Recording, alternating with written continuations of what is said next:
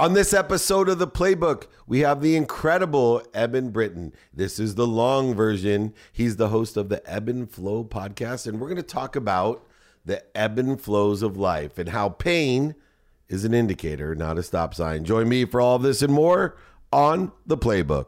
This is Entrepreneurs the Playbook, where each week I bring you some of the greatest athletes, celebrities, and entrepreneurs to talk about their personal and professional playbook to success and what made them champions on the field and in the boardroom. I'm your host, David Meltzer. I have another superpreneur, NFL player, cannabis advocate, and of course, the host of one of my favorite podcasts, the Eben Flow podcast, Eben Britton. He like give me that like, well, how are you one of my favorite podcasts? I'll tell you because I followed you from Tyson over to the Eben Flow, and you and I actually have what I call the same frequency. I love that. Different body types. you have the one I wanted. Uh, but I probably would have destroyed it. Uh, I, I seen when I was young to destroy the things that helped me most, my superpowers. So as we uh, do. but I learned anyway. I have a curious question. The name Eben, right? Perfect for Ebb and Flow. Your your book coming out is going to be the Ebb and Flow as well. Yep. Um, what does Eben mean, or where did it come from, and why did your parents name you Eben? It's an old family name. My first American ancestor, a woman named Mary Bliss Parsons, came to America in about 1640. Uh, her and her husband, Cornet Joseph Parsons, settled a town in Massachusetts called Springfield, Massachusetts.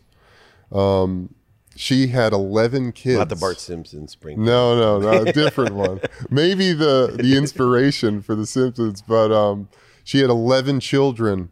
One of them was named Eben. He was killed in a battle with Native Americans at the age of 21.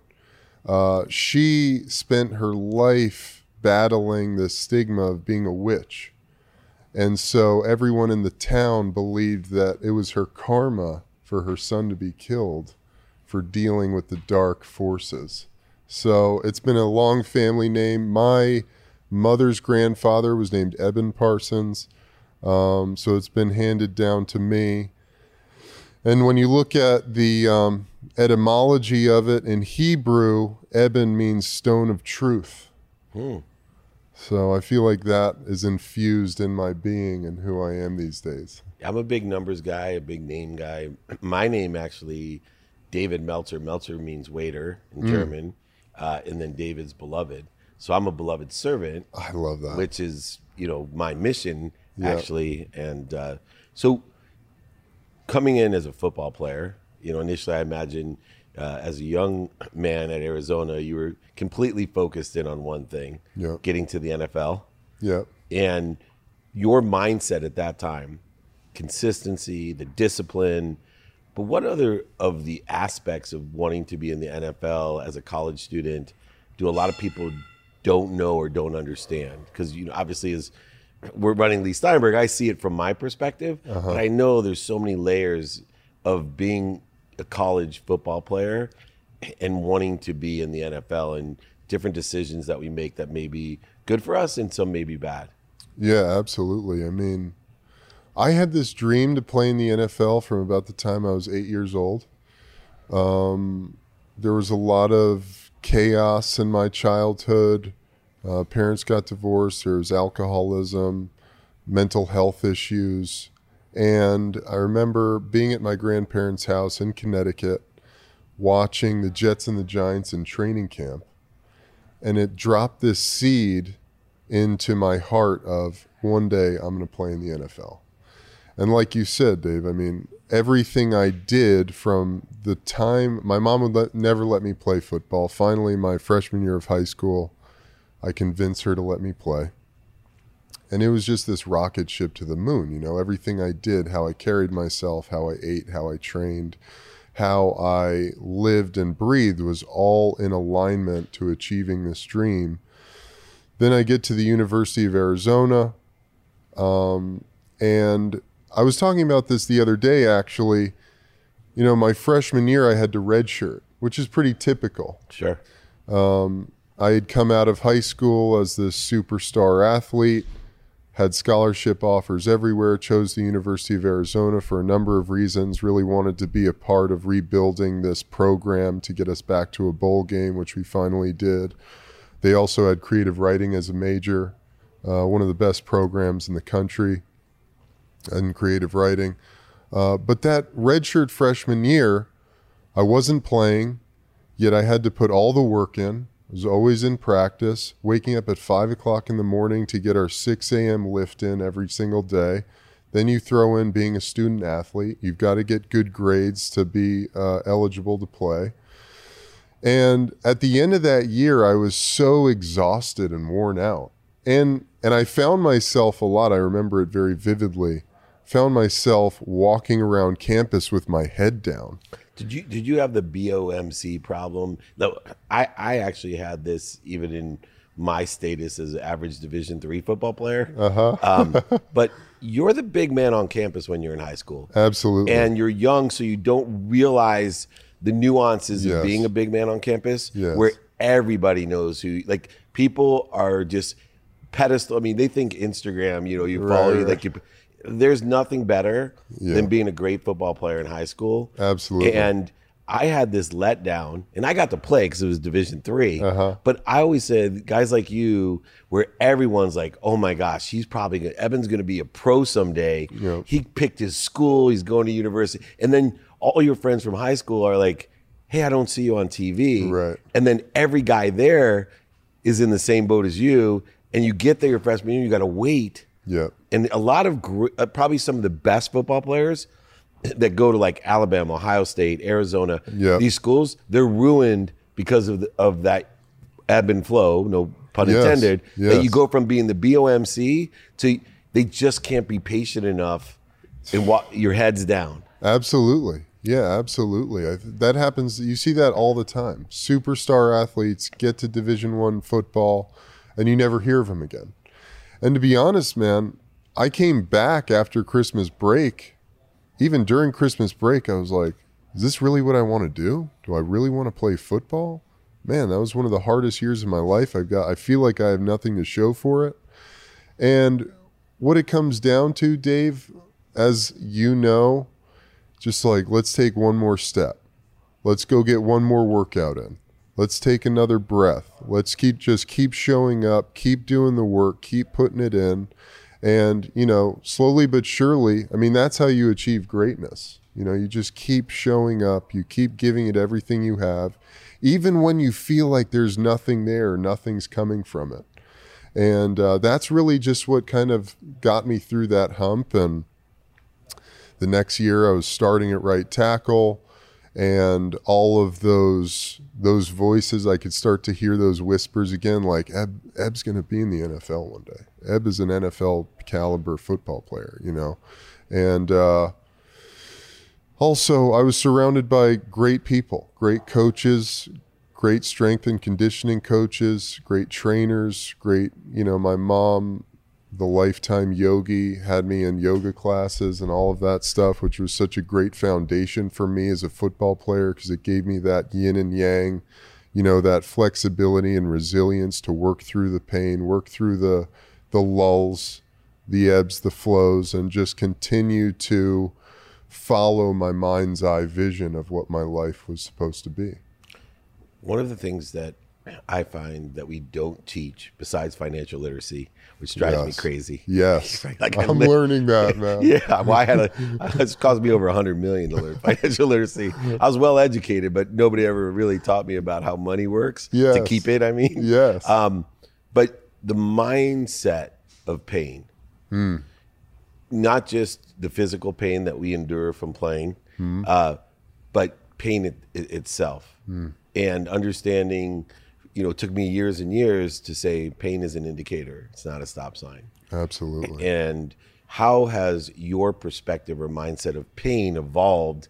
You know obviously there's a lot of pain physical pain but also the emotional pain that you have suffered since you were 18 let's say. How has that evolved for you? You know where was your mindset when you were in college about pain? And you know what solutions have you come up with both with cannabis i know is something that we both believe in Yeah. uh, but also just emotionally you know how to deal with it You know, as a football player, I was always in the warrior mindset. Whatever it takes, tape it up, take the pills that they're giving you, whatever you got to do to get out get out on the field to be at your best to produce. I got to stop you because being a podcast, I, I'm loaded with stories, and you'll love it. You know who John Randle is? Of course. Yeah, yeah. So John Randle's a good friend, Hall of Famer, by the way. Yes. And he, I think he played in Division Two and made the NFL. I think so, Right. yeah. But when he was at Minnesota, Minnesota is known to have one of the oldest trainers. Like the guy was there, Uh-huh. Yeah. You know, back when like you know Paul, Paul Bryant. I mean, Yeah, yeah, ridiculous yeah, old yeah, guy, right? yeah. So he goes in, and, and everyone's afraid to go to the trainer when they're hurt, when, Yeah. when they're especially if they're rookies, right? Because they hear all these stories.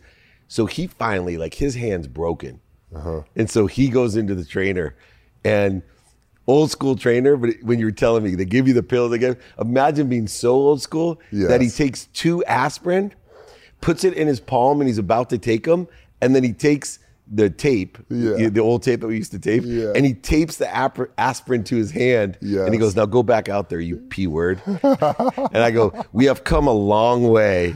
As much as we still have to learn and love, like, could you imagine where you were there? Imagine that was the attitude when he was in, in the NFL." I know it's insane. I mean, I was sort of the last generation of that old school, and they were already kind of moving through that. But But you were doing yoga and some Yeah, other things. exactly. So you were Like, a little bit more. things were you're like Danny. Schayes in Arizona. I mean, that guy Yeah. was 18 years in the NBA at seven feet because Yeah. he was stretching and meditating. exactly, exactly. Um, yeah, I mean, you know, and so coming out of my football career, I was overwhelmed by the reality of I have no idea who I am, what I'm supposed to do with my life, how to relate to anyone around me. A lot of my life decisions, it was like a tidal wave coming crashing over me. My marriage was falling apart. I didn't know how to relate to my wife, didn't know how to speak to anyone, my friends, family, loved ones, because I didn't realize it, like you said about the big man on campus syndrome. I didn't realize it that every single relationship I had was coming through this prism of me being a professional athlete. And so I had to go through this process of not only healing my my physical body, but healing my spirit, healing my my mind, reconfiguring my life because now I realized every morning when I wake up, I've spent the last 15 years of my life knowing exactly where to be and what to be doing from seven o'clock in the morning till seven o'clock at night. And now here I am. I have nothing in front of me at, during my day. I've got to start creating my life. And what do I want to do with myself? Um, and so that, you know, I love what you said. Pain is not a stop sign. Pain is a great indicator. Pain is a Turn signal. It's an incredible teacher Yeah. you know um, and that was part of that process because in football when you're in this cycle of every day you got to come in your neck hurts your back hurts your knees hurt every single part of your body is in pain and you have to take pills or do something to override it to go back out onto the field and you're doing this day in day out for 10 plus years here you go you come out of your football career and you're so out of touch with that uh, those sensations and what's happening in your body that it was it took a process and cannabis was a big tool in that healing process of coming back into touch with myself learning about these who I am as a human being you know and how my body can help show me the way to my destiny path And as far as healing relationships, you know, obviously both of us have gone in different ways to, to heal relationships with self. yes You know, I put everything was revolved around money. You know, uh-huh. my happiness revolved around what that I even it didn't even matter like that competitive nature. I looked at my bank account and if it was up, it was instant happiness. Yeah. And if it was down, I was like, oh, like I'm bummed for the day, you know, head down. And I had to reestablish the relationship with myself. What relationships were you able to heal the most when you were able to heal self? I mean, that was the biggest one. Obviously, is coming to terms with who I am, uh, and and finding this deep self love. Because from there, I- no relationship can work. if we don't have that. Exactly. You know, You're just chasing it. Absolutely. And so from there, I mean, then it started with my wife mending that relationship, starting to cultivate true intimacy, which is still a daily practice, Yeah. you know. I know. Um, I'm married 23 years. you know Best thing in my life. But yes, Absolutely. it's a daily practice. Absolutely, you know, Yeah. and for me as a I think as a an alpha male coming of age in the 21st century, we don't really learn these tools of intimacy, how to share what's happening in our heart with our loved ones. Um, so that's been a powerful experience for me, but it never would have been possible if I hadn't come to terms with myself first. My parents, my relationship with them, it's, you know, my daughter uh, becoming, understanding what it means to connect with human beings um, from the emotional level. It never would have been possible if I hadn't come to terms with myself first. and now you you know healed self and became a brand. You know, we both share that journey as well. You know, as always, kind of Lee Steinberg's CEO or Warren Moon's guy. You know, whoever. I, I- didn't have an identity, um, and there's a lot of healing that has gone on for me by having this podcast. You know, I think over 850 episodes of this thing, and It's awesome. this one alone, I'm sitting here going, God, I learned so much about myself through your experience. What have you learned? You have your book, which will probably tell a lot of the tell all of lessons in, in life and stories. But I'm sure with the podcast, both when you were with Mike Tyson and your Eben Flow podcast, you're learning daily lessons. It's like an MBA a day, it's a psychiatrist a day. Yep. What are some of those lessons when people tune into Eben Flow that they can learn and heal through your podcast? You know, I've been thinking about one thing in particular that's really been the game changer for me. And I heard, I've watched a lot of clips of yours, Dave, and you talk about this. But it's not getting attached to anything, not allowing myself to become attached or identify with any sort of persona or job or description of who I am or what I am or what it's about or what it's for, and just giving it all up to the universe, giving it all up to spirit, giving it all up to whatever the flow of my life has to bring to me. You know, I started the podcast with Mike Tyson, Hotboxin', which was such an incredible ride. I learned so much from Mike and his healing journey. And a lot of that was about, as an athlete, as a warrior, coming to terms with who you had to be to be at your best in your sport, in competition. Um, the self hatred, the resentment, the shame, the guilt that comes, that gets cultivated through that process of living through that prism of belief of who you are. Learning to let go of all of that stuff. You know, I saw you talking to Andy Frisella um, on a podcast. You were talking about the Ferrari. And I thought that was so powerful what you said. You know, in this material dimension that we live in, and it's wonderful to have all these things and to experience and to be able to achieve great success and all of that stuff. It's fantastic. But at the same time, if you really want to be successful in your life, it can never be about the thing. It can never be about the Rolex. It can never be about the Ferrari. It can never be about the house. And I learned that lesson really firsthand in my NFL career. Here I was climbing this mountain to get the, to the peak of my sport. I achieved the dream when I was 21 years old. I had more money than I could have ever imagined, more access, more ability to take care of everyone around me than I could have ever possibly dreamed of.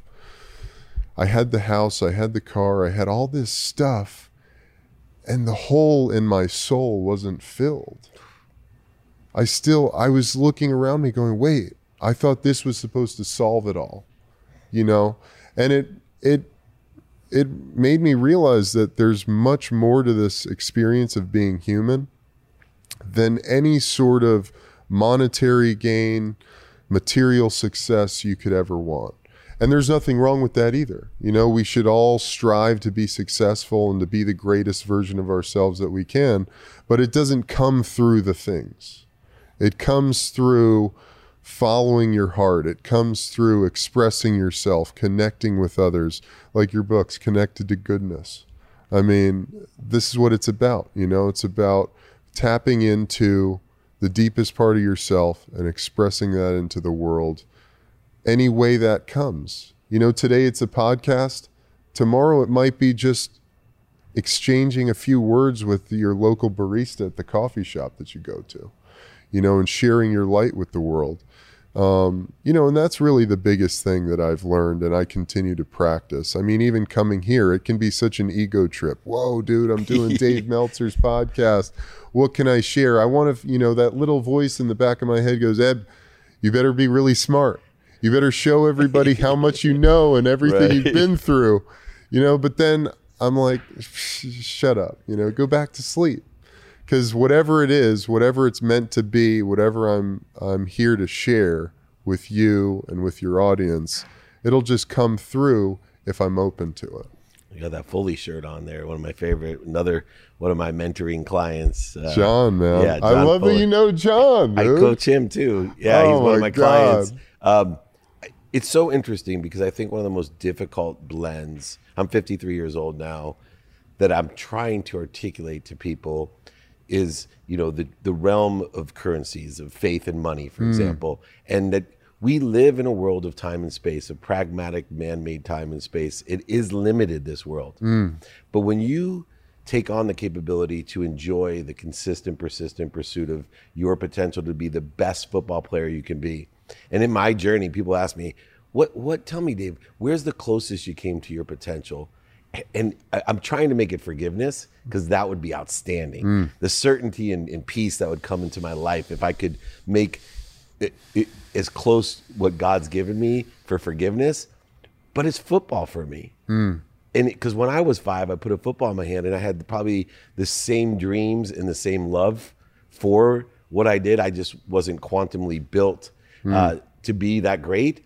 But I, from the time I was five till 22, I put that consistent, persistent pursuit of my potential in. Yeah. And it was even more outstanding because I didn't get the accolades on the other side, like a Warren Moon, a Steve Young, or a mm-hmm. Troy Aikman, where it's like, well, he or or Tom Brady even. Yeah. You know, and yet I took those lessons. Yes. Which why money's so important with this blend to me because money allows me to learn more lessons. It like the Ferrari, for example, and it allows me to learn bigger lessons. Mm. You know, I see even losing over a hundred million dollars. Those lessons are are valuable. Most people Yeah. couldn't afford to do that. Yeah. I was able to afford. I know it's probably a tw- my wife maybe hasn't really reconciled as much as me, but I'm like, what a great investment Yeah. I made in myself. Yeah. And she's like, no, you went bankrupt, you moron. I'm like, no, it was an investment in myself. I don't know if I'm overselling a little, but I love you, that. You Yeah. seem like a person, you know, that has really grabbed a hold at a young age, finding light, love, and lessons in everything, Hmm. and being at peace. And I'll go back if you've ever read the the lessons of being human in Sanskrit. There's 12 lessons. I'll text it to you. Please. Um, everyone look it up because it starts with you're given a body and you're here to learn lessons. Lessons keep on coming until you learn them. Pain will indicate that you haven't learned the lesson. Hmm. You will forget, this is what I love. You will forget every lesson you've ever learned, but you have the power to access it. This is from Sanskrit, right? Yes. Before. So just to show you how aligned, for you understanding this blend and on the journey of more enlightenment of this blend, what has been a key lesson or a key thing that you have been able to think about to say, yes, I live here today with the Ferraris and the big houses and all this, but there's more, but I have to blend both of these uh, lives together.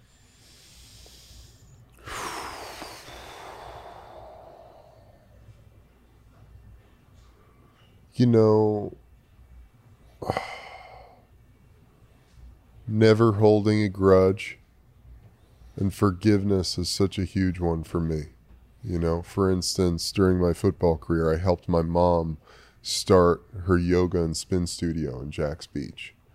And honestly, I lost a lot of money. And um,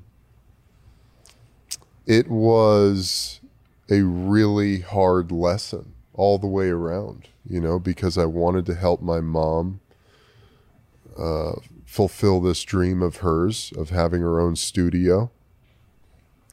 And I wasn't paying attention. I wasn't taking accountability and responsibility for the money that I was putting forth into that project that I wasn't getting any return on. Um, so there was a whole financial education component to that. Um, there was also the component of doing business with loved ones and the the really murky water of that experience. Um, there was the component of, you know, this is my mother looking back, like how could she have taken this money from me and not, uh, you know, not been able to pay me back and I was her son and she should have been had my best interest in mind. But at the end of the day, she was really doing the best she could with what she had at the time. She was not doing anything maliciously. She was looking at it as an investment for me. Um, and so that's just that was one of the biggest lessons of that was just so and you know like Yeah. same with me i mean my wife is probably still recovering from that one Yeah. and i've moved further ahead in the forgiveness process but you know because you never know like we're all in this thing together you know a big thing for me a big realization i've had even just recently because i've had some some some difficult conversations to have with some people um, and really it comes down to expressing those difficult con- conversations really come down to me expressing an inner need to other people around me of what I need in my life to move forward.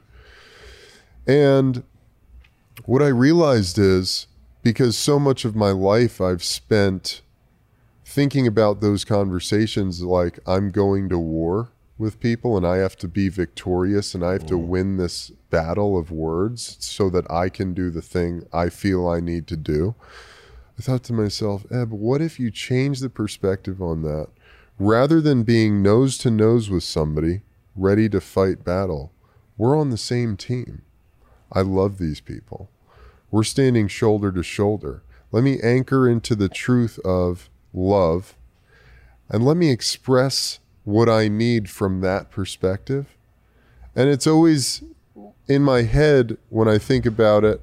And the fear is that these people are going to say, Eb, how could you do that? When you ch- come from the place of being anchored in love and you express what you need, people go, Oh, Eb, I'm so happy for you. This is what you need. Any way I can support you, I'm happy to do it. You nailed it. In fact, I will tell everyone if you have a need to be offended, if you have a need to be resentful, if you have a need to be guilty, do business with your mom. Uh, the need will be felt and, and filled immediately. Um, and, you know, as you expressed, I will end this with the ebb and flow genius that we have here. The best piece of parenting advice, and please use this with your mom if there's any healing that still needs to be done. I call my mom every day and tell her four things I'm happy, I'm healthy, I love you, and appreciate you. I get choked up saying it Dude, I love because it has healed my relationship. Because as a parent, and with our girls sitting right over here watching us, I think to myself, what do I really, you know, she's in college, she's, you know, doctor, lawyer, fail. No, I just want to make sure she's healthy, happy, loves me, and appreciating me, meaning I add value to her life. And if you can reassure your mom of that, I promise you the healing will come quickly. Um, some great pieces of advice here. You'll get it also on the Eben Flow podcast. Of course, the book coming out shortly. You'll love it. Check out himself, Eben Britton. This is Dave Meltzer with another amazing episode with an amazing human being who we will be good friends. You'll see a lot more of us together. But I hope you enjoyed this week's episode of the Playbook as much as me. On a personal note, I just wanted to thank everyone for making the Playbook such a success. Don't forget to continue it by sharing, subscribing, and listening to your favorite episodes. This is Dave Meltzer with the Playbook.